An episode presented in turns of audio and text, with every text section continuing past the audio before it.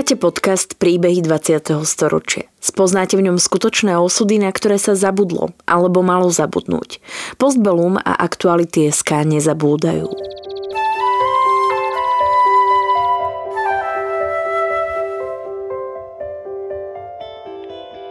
Vďaka konkrétnym príbehom sa dozviete, akým osudovým dilemám museli naši rodičia, starí rodičia, prarodičia čeliť.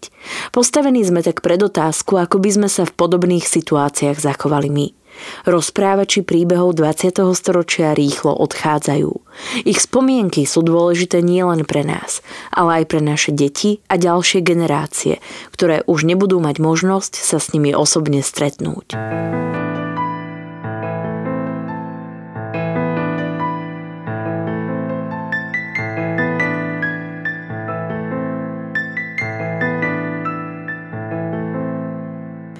Boris Strečansky sa narodil v Bratislave v decembri roku 1967 do rodiny lekárky a hudobníka ako mladší z dvoch detí. Detstvo aj mladosť strávil v Bratislave.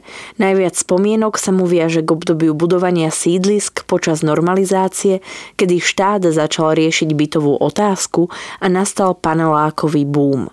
Vtedy sa aj štvorčlenná rodina Strečanských presťahovala na nové sídlisko do Karlovej vsi na Ovručskú ulicu. Ranné detstvo pamätník trávil aj u jedného staršieho bezdetného manželského páru na Kolárovom námestí. Spomína, že trávenie času u nich bol akýsi ekvivalent k jasliam a škôlke. Na toto obdobie má hoci rozmazané, no veľmi pekné spomienky. Myslím si, že proste boli to takí prešporácky Nemci, Takže som vlastne mal možnosť akéhosi aj nachytenia trošku nejaké Nemčiny, čo mi vlastne zostalo na celý život. Za čo som povďačný a tú spomienku uchovávam dodnes v pamäti. Veľmi dôležitým faktorom v Borisovom detstve a dospievaní zohrávali rodičia a ich životné skúsenosti, ktoré ho formovali. No a tiež dôležité musím povedať, že, že, že vlastne môj otec ma mal trošku v staršom veku a tým pádom on vlastne bol človek, ktorý bol socializovaný politicky v prvej republike Československej a vlastne prešiel si aj povstaním a prešiel si potom aj tým ďalším obdobím, takže ja som vlastne to vzdelanie, ktoré som dostal, bolo čiastočne aj takýto ako keby homeschooling, nazval by som to práve cez tú jeho prežitú skúsenosť. Čo spätne vyhodnocujem akože za dosť formatívne pre mňa.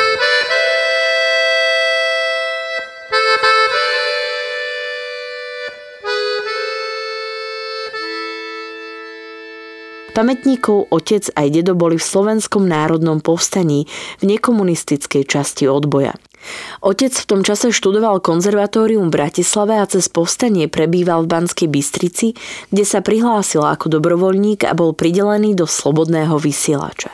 Dedo mal podľa Borisových slov prvú funkciu na železnici v Leopoldove, no v roku 1943 bol za údajný pokus o rozvracanie republiky na tri štvrte roka poslaný do väzenia v Ilave. Koncom roka 1943 ho prepustili a v roku 1944 po vypuknutí povstania pôsobil na železničnom veliteľstve v Banskej Bystrici. Po rozpustení povstania sa cesty Borisovho otca a deda rozišli a pamätník spomína, že podľa listov, ktoré sa po dedovi zachovali, zahynul v Michalovciach na týfus vo februári 45. Borisov otec mal na následné víťazstvo komunistov vo februári 48 vyhranený názor. Otec odmietal komunistickú ideológiu, propagandu. On vlastne akože vnímal to tak, že, že došlo, došlo k úplne obráteniu o 180 stupňov a že to je to, bolo, to, čo sa dialo, bolo zvrhlé a akože videl tie monster procesy so Žingorom, Horákov a tak ďalej. Takže to, to, to celé proste vnímal v nejakom ako keby akože nebol nejakým spôsobom angažovaný, akože nevyčnieval z radu, ehm, bol, bol huslista profesionálny v orchestri, čiže vlastne žil nejak, snažil sa nejak asi nejak proste prežiť to obdobie, ktoré, akože, ktoré sa postupne ako keby nabalovalo, áno, tým, tým, tým celým stalinským ehm, v tom, v tom, tom, tom období stalinizmu a, a, a viac menej ako sa orientoval na tú svoju prácu. A, a,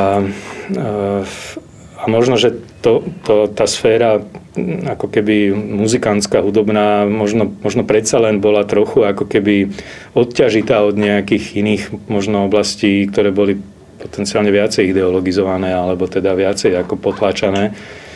No a on vlastne nikdy ani akože do strany nevstúpil, ani nikdy sa, akože to, pre neho to bolo, ako on to mal veľmi jasné a a zároveň aj to, že to zažil, že to vlastne videl, aj videl, ako teda fungovali, ako fungovalo to v tom odboji, videl, ako to bolo v tom povstaní, videl, ako to bolo po tom povstaní, videl, ako sa vlastne ako proste e, zomrel Masaryk, e, ako e, myslím teda Jan Masaryk a ako vlastne prebehol ten puč komunistický. Takže on to mal veľmi jasné. No a ja som mu vďačný, že on mi vlastne toto pomohol ako keby nanavigovať ma, keď som sa začal zaujímať trochu o, o dejiny.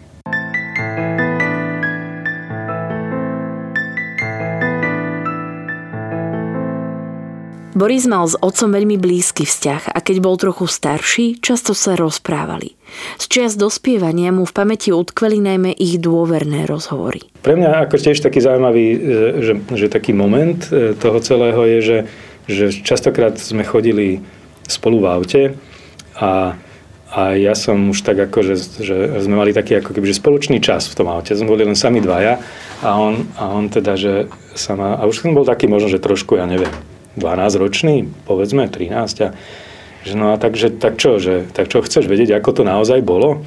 No a samozrejme, že ja som chcel, no to bolo ako, no takže som ako, že, že, že počúval, čo mi on rozprával a tieto rôzne príbehy, takže to bolo, to, to, na to si veľmi pekne akože spomínam a mm, nejak mi to zostalo v pamäti, tak... Borisová mama sa politicky vôbec neangažovala. Pochádza z rodiny ukrajinského emigranta. Narodila sa na území podkarpatskej Rusy, no po jej zábere Maďarskom bol jej otec perzekvovaný a pol roka väznený. Pri prechode frontu sa rodina obávala odvlečenia otca do Sovietskeho zväzu, no našťastie k tomu nedošlo. Borisová mama mala preto podľa jeho slov z politiky strach a vždy sa jej vyhýbala. Pôsobila ako lekárka a pomáhala ľuďom najlepšie, ako vedela. Mama mala veľkú obavu z, vlastne z politiky ako také, lebo vnímala, že to je niečo, čo je potenciálne veľmi nebezpečné a, a vnímala, že strach z jej otca, z toho, čo sa môže stať a z toho, čo proste také konsekvencie to má. A, a videla aj teda, ako, ako otec bol v veľkom strachu keď prichádzal front, lebo vlastne tam mu hrozilo, eh, hrozila deportácia, že teda NKVD sa bude venovať, aj sa venovala týmto ľuďom, ale presné detaily toho, že ako sa mu podarilo zachrániť, nepoznám. V každom prípade zomrel tu, v Československu. A, ale mama bola v tohto, z tohto hľadiska veľmi taká, ako veľmi opatrná a, a bojazlivá. Ona to vnímala, že radšej len nech akože sa nič proste nedieje. Ja tiež bola nestraníčka, ona nechcela mať s politikou nič spoločné. Neskôr sa štvorčlenná rodina presťahovala na v tom čase čerstvo postavené sídlisko Kútiky v Karlovej vsi. Tam Boris chodila aj do školy. Jeho rodičia dbali na vzdelanie a kládli dôraz na znalosť cudzích jazykov. Boris preto navštevoval školu s rozšírenou výučbou anglického jazyka na Tilgnerovej ulici. Angličtina mu v neskoršom období do veľkej miery pomohla rozšíriť si rozhľad. Boris vyrastal v období normalizácie, no jej reálie pochopiteľne vnímal s detskou optikou a teda dodáva, že mnohé skutočnosti sa mu zdajú úsmevné až spätne. Samozrejme, ako dieťa som bol e, v pionierskej iskri, alebo iskrička, si pamätám vlastne také tieto rituály, rôzne nástupy a akože fotografovanie a pionierské šatky a tá, celá tá, celý ten, ten, ten ceremoniálny ritualizmus, ano, ako, no, ale to som vnímal ako, akože, akože detskými očami, mi to akože nijak nepripadalo ani zvláštne, ani divné. Um, no a potom potom akože som, potom to, čo som vnímal, a to, to je tiež taká ako aj, aj zaujímavá spomienka, ale opäť, opäť akože myslím, že, že to samotný fakt detského vnímania toho dospelého sveta, on ide proste cez nejakú, nejaký filter, ktorý, ktorý ako veď jasné, veď nemá to dieťa skúsenosti, nemôžem to posudzovať v nejakom širšom kontexte.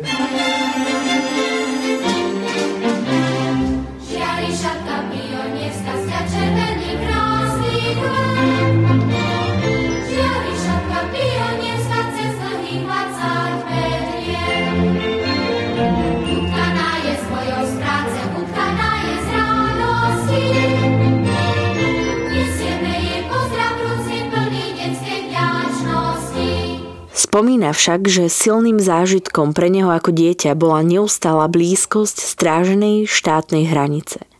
Úsek slovensko-rakúskej hranice strážila 11.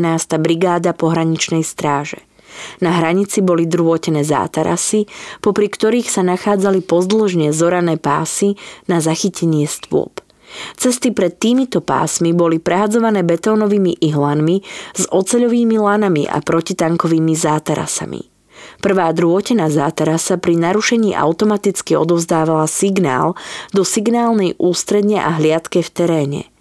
Neskôr sa začali zavádzať bezdrôtové signalizačné zariadenia, seizmické čidlá či optické prístroje pre videnie v noci.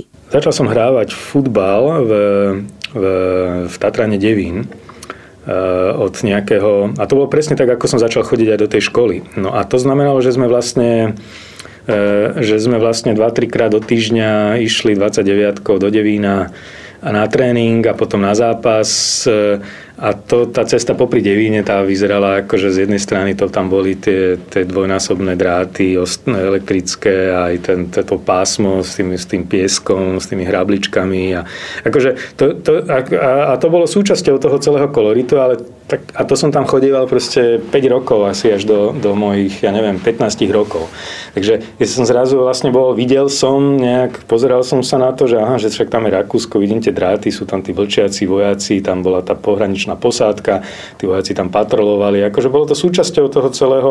Takže keď sa pýtate na takýto moment, že ako sa prejavovala povedzme tá normalizácia v tom mojom každodennom živote, no tak toto bolo naozaj skoro každodenné. To, s týmto som bol konfrontovaný, a, a, ale zároveň som vedel, že to je niečo, akože postupne, ak mi aj ten otec rozprával o tých veciach, tak to som teda vnímal, že nepriateľsky som sa k tomu stával samozrejme a som si to interpretoval ako nepriateľský a, a, ale si pamätám aj takú akože srandovnú príhodu, že som stál tam na zastávku, lebo tam po, v Devine bola jedna zastávka už potom za tou zátačkou hneď vedľa vedľa Moravy a že Moravy vedľa, vedľa toho ramena a, a tam boli hneď vedľa zástavky, boli proste tie dráty na dotyk.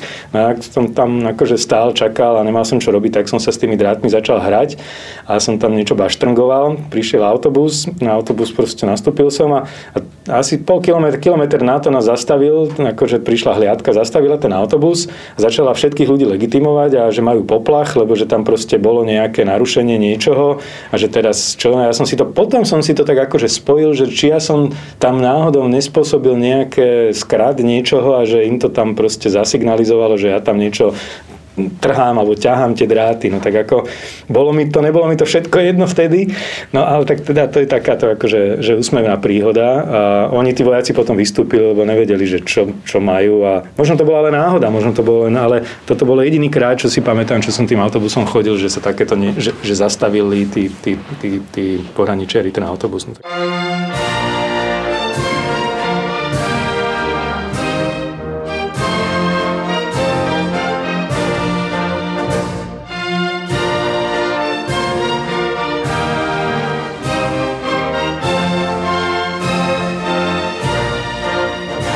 Ideológie v čase jeho školských čias vnímal najmä prostredníctvom svojich učiteľov. Spomína si, ako riaditeľ školy stával pred školou a kontroloval, či nemajú chlapci príliš dlhé vlasy. Boris bol aj členom Socialistického zväzu mládeže, patril medzi lepších žiakov a často sa zapájal do školských súťaží a vnímal, že všade bola prítomná vtedajšia ideológia, ktorá mu pripadala smiešná. Časom dospel k názoru, že s týmto nechce mať nič spoločné. Keď mal Boris 12 rokov, jeho otec dostal ako huslista angažmá v západnom Nemecku a pamätník tak prvý raz vycestoval za železnú oponu. On už bol starší, už to bolo také, že, že z nejakého dôvodu, akože aj ten štát zarábal nejaké devízy na týchto hráčoch, čiže on tam proste hral a zobral nás potom vlastne do Nemecka, som mal vtedy 12 rokov, takže som videl vlastne aj, že ten svet za tou železnou oponou a tiež si pamätám, ako sme prechádzali tú železnú oponu, ako na, niekde pri Aši a jak, čo sa tam dialo a tý, tý, to, to celé. No takže to mi zostal tiež taký nejaký vnem. A teda som zažil potom aj to Nemecko v porovnaní s tým, s tým Československom. No ale vnímal som to cez cez obrázkové komiksy, pretože v tých 12 rokoch akože to bolo to, čo mňa najviac zaujímalo. Ako teda, akože rôzne Batmani, Tarzani a no, takže to som väčšinou stál pred kioskami časopisov s komiksami a som usilovne študoval.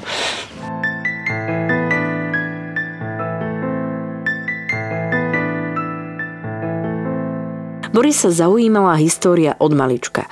Často sa venoval čítaniu kníh. Už vtedy vedel, že sa jeho štúdium bude uberať humanitným smerom. Zmaturoval v roku 1986 a prihlásil sa na Filozofickú fakultu Univerzity Komenského v Bratislave na odbor História filozofia. Už zo začiatku štúdia vnímal aj fakt, že to bola kombinácia silno poznačená vtedajšou ideológiou.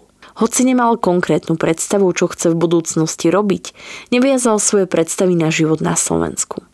Počas štúdia sa zapojil aj do študentskej vedecko-odbornej činnosti a v roku 1987 sa dostal na konferenciu do Bulharska.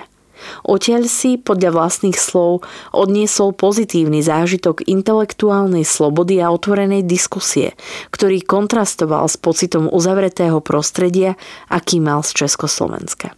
Na moje, na moje prekvapenie tam som mal veľmi pozitívny zážitok intelektuálnej slobody a otvorenej debaty, diskusie. Veľmi mi prišla tá krajina ako keby napojená na nejakú širšie diskurzy, že tu som mal pocit ďaleko väčšej uzavretosti tohto našeho prostredia, alebo minimálne aspoň v takom, takej väčšej voľnosti. Alebo... Druhá konferencia sa konala na univerzite v talianskej Boloni v lete v roku 1989. Rozhodli sa tam ísť spolu s kamarátom Danom Bútorom potom, ako získali výjazné doložky a devízový prísľub na výlet do Talianska. A my sme si povedali, že to by nebolo zlé tam ísť a odpozorovať, že čo sa tam vlastne deje, o čom sa tam hovorí, aby sme nejaký kontakt s tým svetom mali.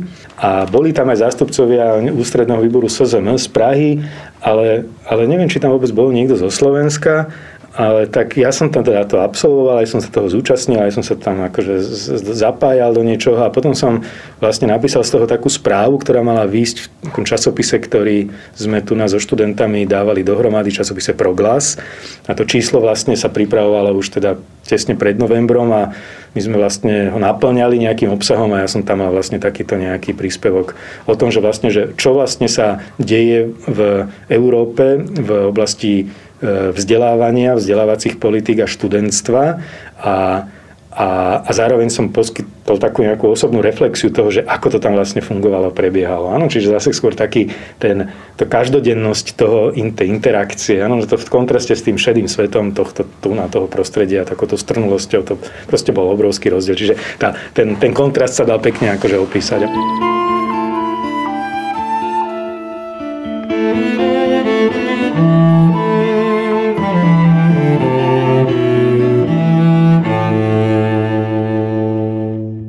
Sviečkovej manifestácie sa Boris nezúčastnil, keďže nie je nábožensky angažovaný.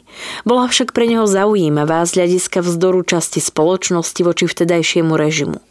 Pamätník spomína, že na univerzite sa stretla dobrá partia ľudí podobného svetonázoru.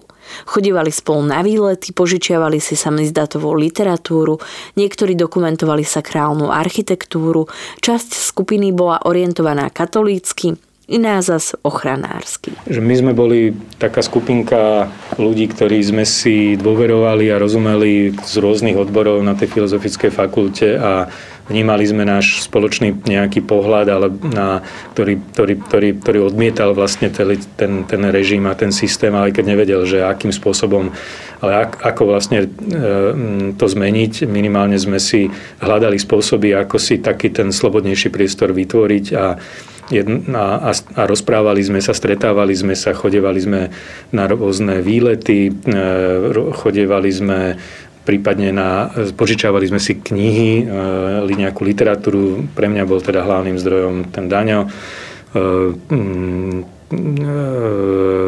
keď sme chodili na nejaké tieto letné aktivity alebo brigády, tak sme si vlastne organizovali aj nejaké výlety na také miesta, ktoré, či už sa išlo, ja neviem, do nejakej rozbitej kláštora v Skalke pri Trenčíne, alebo sme šli na výlet na Beckov a zároveň sme si vlastne tam sme sa bavili slobodne o veciach, o ktorých sme chceli. Tiež sme mali takú skupinku, ktorá dokumentovala pamäť ako sakrálnu architektúru v krajine, pretože vlastne tá časť ľudí bola orientovaná kresťansky, niektorí ekologicky, e, ochranársky. Ja som sa možno viac v takej tej ochranárskej partii pohyboval a to celé dávalo vám veľký zmysel, že sme vlastne mohli robiť niečo, čo nám nikto neurčil, ale sami sme si povedali, čo chceme robiť a dávalo nám to zmysel a robili sme proste nejakú hodnotu, ktorá alebo dávalo nám to hodnotu proste individuálnu, ale vnímali sme, že to je, robíme aj niečo, čo je dôležité vôbec pre, pre, pre spoločnosť.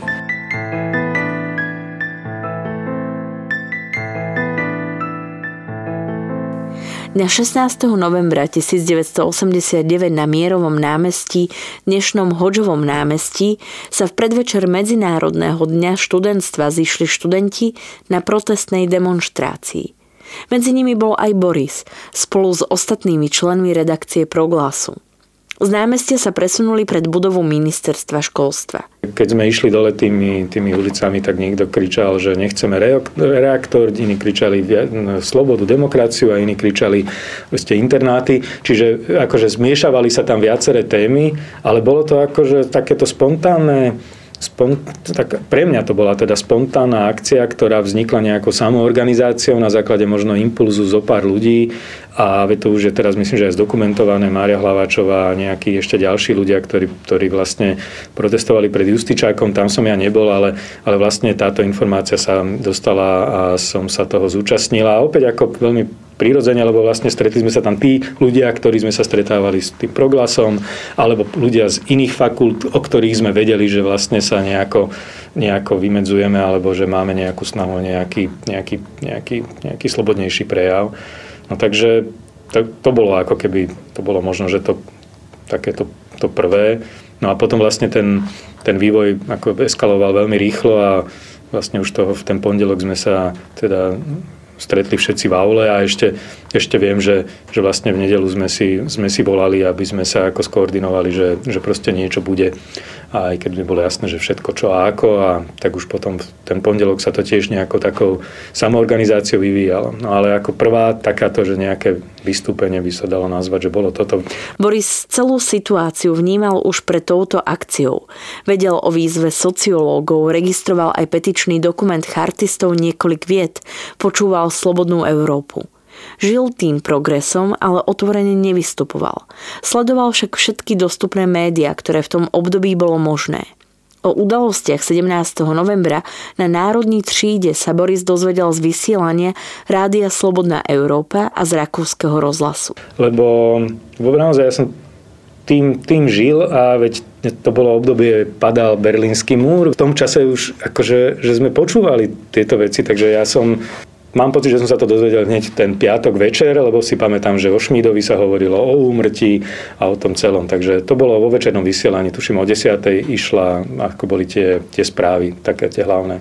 Rozhlasová stanica Slobodná Európa popri správach o pražských udalostiach informovala aj o údajnej smrti študenta v dôsledku policajného zásahu. Hoci sa krátko na to táto informácia ukázala ako nepravdivá, bola zdrojom veľkého rozhorčenia a jedným zo spúšťačov pre nepokoje v krajine. Pamätník mal pocit vnútorného rozhorčenia a celé to bral ako ďalšiu z množstva zvrhlostí vtedajšieho systému. Vtedy mu ešte ani nenapadlo, že by to mohlo byť katalizátorom pádu celého režimu. Mal však pocit rozhorčenia a silu, že musí niečo urobiť. Boris spomína, že v nedeľu večer 19. novembra sa s priateľmi telefonicky dohadovali o tom, ako sa k udalostiam 17. novembra ako študenti Filozofickej fakulty postavia. Ráno som ešte šiel, som brigádoval, tak som ešte išiel ráno si o 6.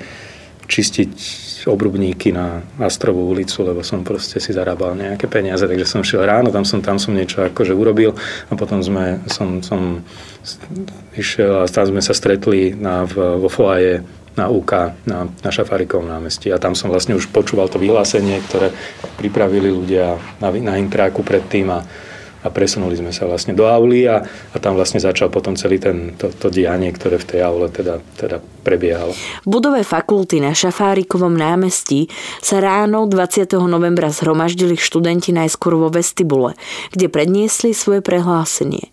Neskôr sa presunuli do auly, kde diskusia pokračovala. No na začiatku tak ten, to, to, e, to, to vyhlásenie vlastne e, ľudia prečítali a požadovali vyšetrenie, rozhor, vyjadrili rozhorčenie, požadovali vyšetrenie a že vlastne sa to nemôže nechať tak a, a, a, a žiadame vlastne dialog s vedením a, a to, aby vlastne sme, sme začali riešiť proste závažné otázky našej spoločnosti, kam vlastne sa naša spoločnosť dospela, keď takéto niečo sa deje a proste tá solidarita študentská. No, to boli tie hlavné ako keby, že momenty toho.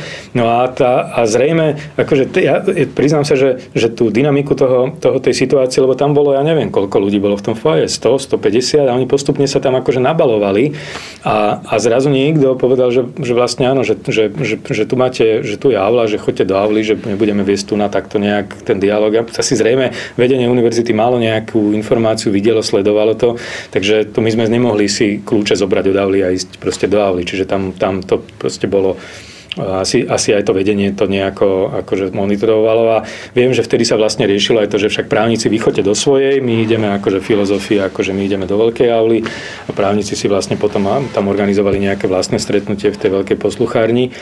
No ale No a takto, no a potom vlastne mm, sme prišli do auly a mm, tí študenti tam postupne prichádzali a postupne sa aula zaplňala a No a, a vlastne prišlo tam vedenie, veď oni si asi svoje informácie odovzdávali a bol tam dekan, boli tam prodekáni, bol tam vlastne to vedenie celej tej fakulty a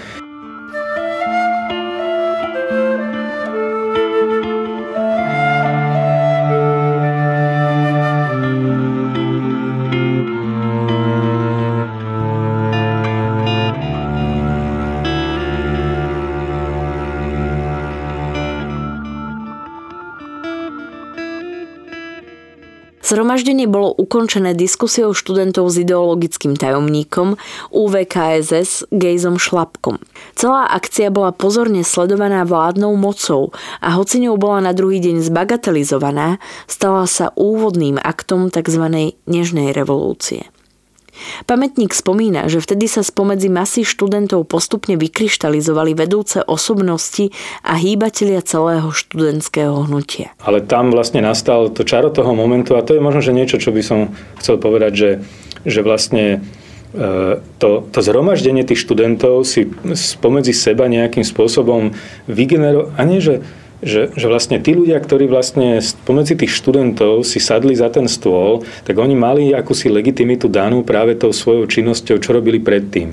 Oni boli známi aj medzi tými inými študentami, vedeli sa vyjadrovať, mali nejakú predstavu a to bolo svojím spôsobom legit, legitimizovanie aj ich roli v tom, v tom vedení.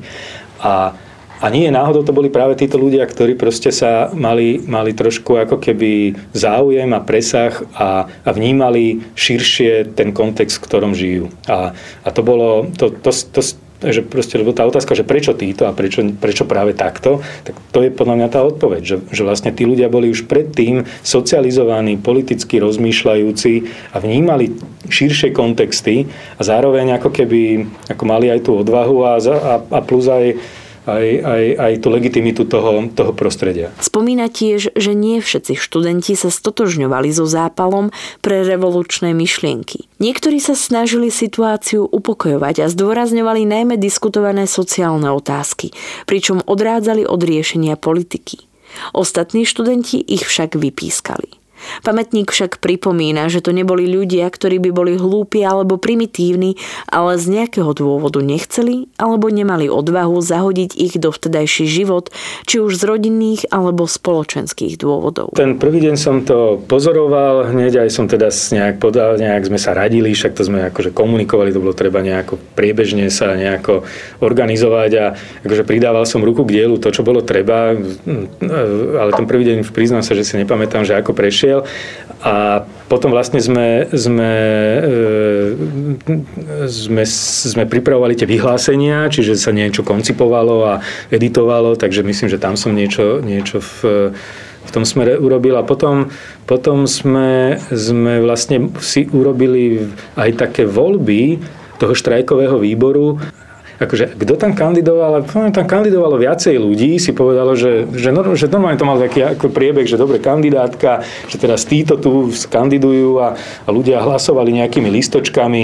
a tajne, áno, sa to zrátalo a teda som sa vlastne stal členom toho štrajkového výboru a viac menej som, som vlastne sa potom akože zúčastňoval a moderoval som nejaké stretnutia, ktoré bolo treba. Ale myslím si, že, že tam išlo hlavne o, o takú nejakú, možno, možno schopnosť formulovať nejaké myšlienky, možno sa nejako aj politicky orientovať, možno mať aj nejaký takýto širší prehľad.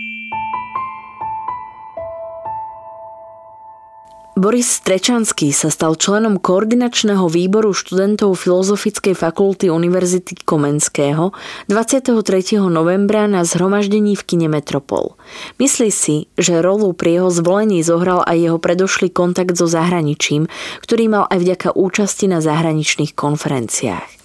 Zúčastňoval sa na stretnutí výboru, niektoré moderoval a neskôr sa začal orientovať na celoslovenský štrajkový výbor študentov. A potom som vlastne sa začal zúčastňovať aj tých stretnutí na tom celoslovenskom štrajkovom výbore, pretože sme tam vlastne začali už riešiť také ako sa tam začali riešiť už aj tie otázky ako možno zahranično, že politické, áno, ale akože začalo sa kreovať niečo a začala sa kreovať aj nejaká predstava o tom, že dobre, tak ako sa ideme ďalej organizovať a ako ideme toto ďalej ťahať a, a, a myslím, že vtedy, vtedy som sa tam akože postupne som presúval, som sa, som si, som opustil ten štrajkový výbor fakultný a som sa potom už len zúčastňoval akože sedení toho toho, toho celoslovenského. Demonstrácií na námestiach sa nielen zúčastňoval, ale ich aj dokumentoval svojim fotoaparátom.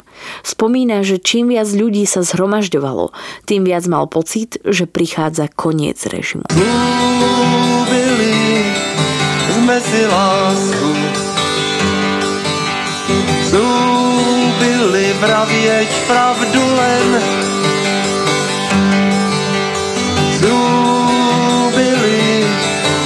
sme si vydržať. Slúbili sme si nový deň.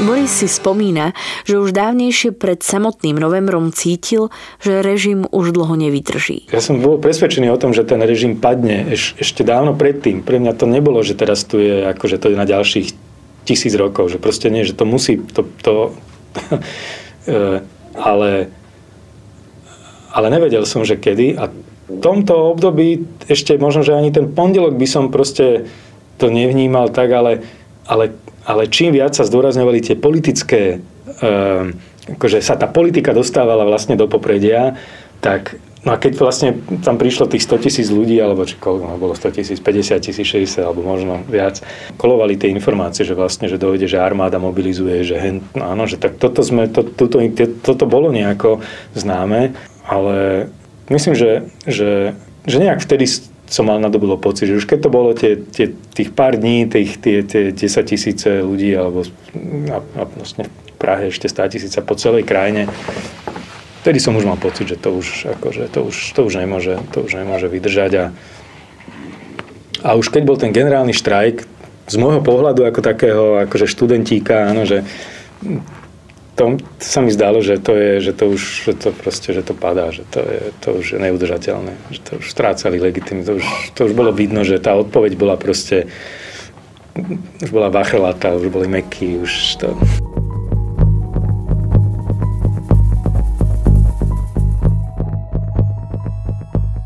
Na generálny štrajk si Boris spomína ako na nával eufórie, súdržnosti a odhodlania. Pripomína však, že racionálne videnie celej situácie zatienilo vtedajšie nadšenie a očakávania z blížiaci sa zmeny. To bolo, to bolo výborný happening, to bolo akože vynikajúci happening. To, to je, Uh, jednak to, že vlastne sa vytvorila tá reťaz, tá živá veľká reťaz v podstate okolo celého mesta, ja neviem z tých akože tisícoch alebo koľvek študentov a zároveň proste zastal ten život, ľudia akože stáli auta, mávali, akože ten, ten to, to, bol, to bol naozaj akože vynikajúci happening, že, že to bolo, áno, že tam som nemal pocit, že tam nič nehrozilo niečo, že to nebolo, že v nejakom strachu, že to bolo ako keby už len ten posledný klinček akože do rakvy, že teda. Počas obdobia revolúcie začal chodiť so svojou budúcou manželkou a o dva roky sa na to vzali. Vo februári sa ako zástupca študentov zúčastnil oficiálnej štátnej delegácie na čele s prezidentom Havlom na ceste do Kanady a USA. V USA zostal 4 mesiace ako študentský vyslanec pomáhať so získavaním štipendií pre slovenských študentov a šíriť osvetu o dianí v Československu. Štúdium úspešne dokončil v roku 1991. Zo pár jeho kamarátov sa po revolúcii angažovalo v politike, Boris však spomína, že on sa v tom nevidel. Vtedy, ma, vtedy ja, som, ja som vlastne odišiel v tom februári do tej Ameriky a tu sa vlastne diali rôzne veci a ja som, ja som viac menej sa vnímal stále akože v tej roli toho ako keby, študenta a toho študentského hnutia a prišlo mi to ako, akože, akože to, to, toto bola vtedy moja misia. Tak som vnímal svoju misiu a aj keď proste niektorí moji priatelia sa vlastne, áno, že, že, že, uvaž, že išli aj do nejakej politickej ako keby roli, e, pre mňa toto nebola vtedy ako, ako alternatíva, alebo akože, mm, ja som sa vrátil a potom sme vlastne rozvíjali tú Vysokoškolskú úniu Slovenska, ktorej som sa snažil ako keby rozvíjať tie, to zapojenie sa toho našeho študentského organizovania sa do nejakých medzinárodných štruktúr a vlastne vytvárať ako keby takéto ako keby to prepojenie medzi, medzi aj teda vo vzťahu k českým partnerom, aj vo vzťahu teda k európskym nejakým partnerom tých študentských organizácií a organizovať vlastne to študentstvo nejak, nejakým, lebo však to v SZM v podstate bola ako fejková organizácia z hľadiska teda nejakej legitimity a, a ten hlas tých študentov akože mal svoj zmysel, ako možno v takej predstave, že, že vlastne aj je potrebné akože vytvárať to nejaké, nejaké príležitosti pre, pre že teda pre, nejak, pre nejakú aktivizáciu alebo angažovanie sa študentov v otázkach, ktoré sa týkajú študentov v spoločnosti alebo na univerzitách. Vznikla, vznikla Rada vysokých škôl, sa pripravoval nový vysokoškolský zákon, ale tá, ako keby ten, ten, ten, ten priestor toho, toho študentského nejakého organizovania, my sme ako si mysleli, že vlastne tá Vysokoškolská únia Slovenska bude, bude fungovať ako taká stavovská študentská organizácia ktorá bude aj vyjednávať a bude partnerom voči nejakým inštitúciám, voči štátu a zároveň môže ako keby poskytovať aj tomu, tomu prostrediu nejaké, nejaké výhody zo zapojenia sa do aj tých medzinárodných výmen, programov, dobrovoľníctiev. Proste tých možností tam ako keby sa četalo veľa. No a potom som vlastne potom, potom to nejak ako keby postupne zaniklo. Konca režimu sa dožili aj jeho rodičia. Borisov otec bol sprvu veľmi nadšený, no následne aj sklamaný neskorším vývojom. Mama obdobie po revolúcii vnímala ako otvorenie pandorinej skrinky, z ktorej sa vylialo mnoho nespravodlivosti. V Borisovej rodine bol podľa jeho slov k Československu vždy pozitívny postoj. Časti jeho rodiny pomohlo prežiť v ťažkých časoch a predstavovalo istú demokratickú tradíciu, ktorá pre nich neskôr kontrastovala s ideológiou komunizmu. Rozpad krajiny preto vnímal veľmi negatívne. Pre mňa to akože rozpad Československa, ja som ho vnímal traumatizujúco. Pre mňa to bola trauma. A, a, a netešil som, vôbec som sa z toho netešil. A netešil som sa z toho ale aj preto, lebo tí ľudia, ktorí sa na ňom podielali zo strany slovenskej politickej reprezentácie, tak tí pre mňa boli totálne nedôveryhodní v tom čase. Takže ten, to, to, čo, to, čo, to, čo prezentovala táto, ako, táto nacionalistická línia tej politike, bolo, bolo ako to, to pre mňa bolo neakceptovateľné. A... Tiež však dodáva, že ak by snahy o rozdelenie prišli za iných okolností, možno by mal na ne trochu iný názor. Aj dnes má však pocit, že by sme ako federácia boli silnejší, aj za cenu istého strádania a nejakých traum. Veril, že dobrým spôsobom by sa dali vzájomné vzťahy oboch krajín upraviť, aby boli férové a spravodlivé. Na záver dodáva svoje krédo. Toto moto sa mi páči, že myslím, že ho povedal Jan Verich, že nebojuj proto, abych vyhral, ale bojuj proto, abych sa nedal. Ako, príde mi to dôležité, že, že nie všetky zápasy majú zmysel akože vyhrať, ale že sú veci, ktoré ako keby súvisia s človekom, s jeho vnútrom a, a, a že je dôležité zostať ako keby v tom vnútre v súlade vlastne s tým, so svetom a, a to je ako keby také moje kredo. Príbeh v roku 2020 nahrala a spracovala Martina Babinčáková.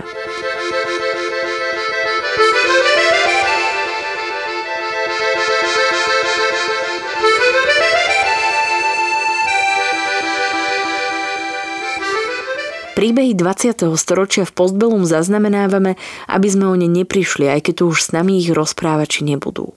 Aby sme nezabudli na ich osudy a hrôzy, ktorým boli vystavení a na dôležité okamihy našej histórie, ktorá dnes býva často spochybňovaná a pre mnohých je neznáma. Podporte prosím našu prácu aj vy pravidelným finančným príspevkom na www.postbellum.sk.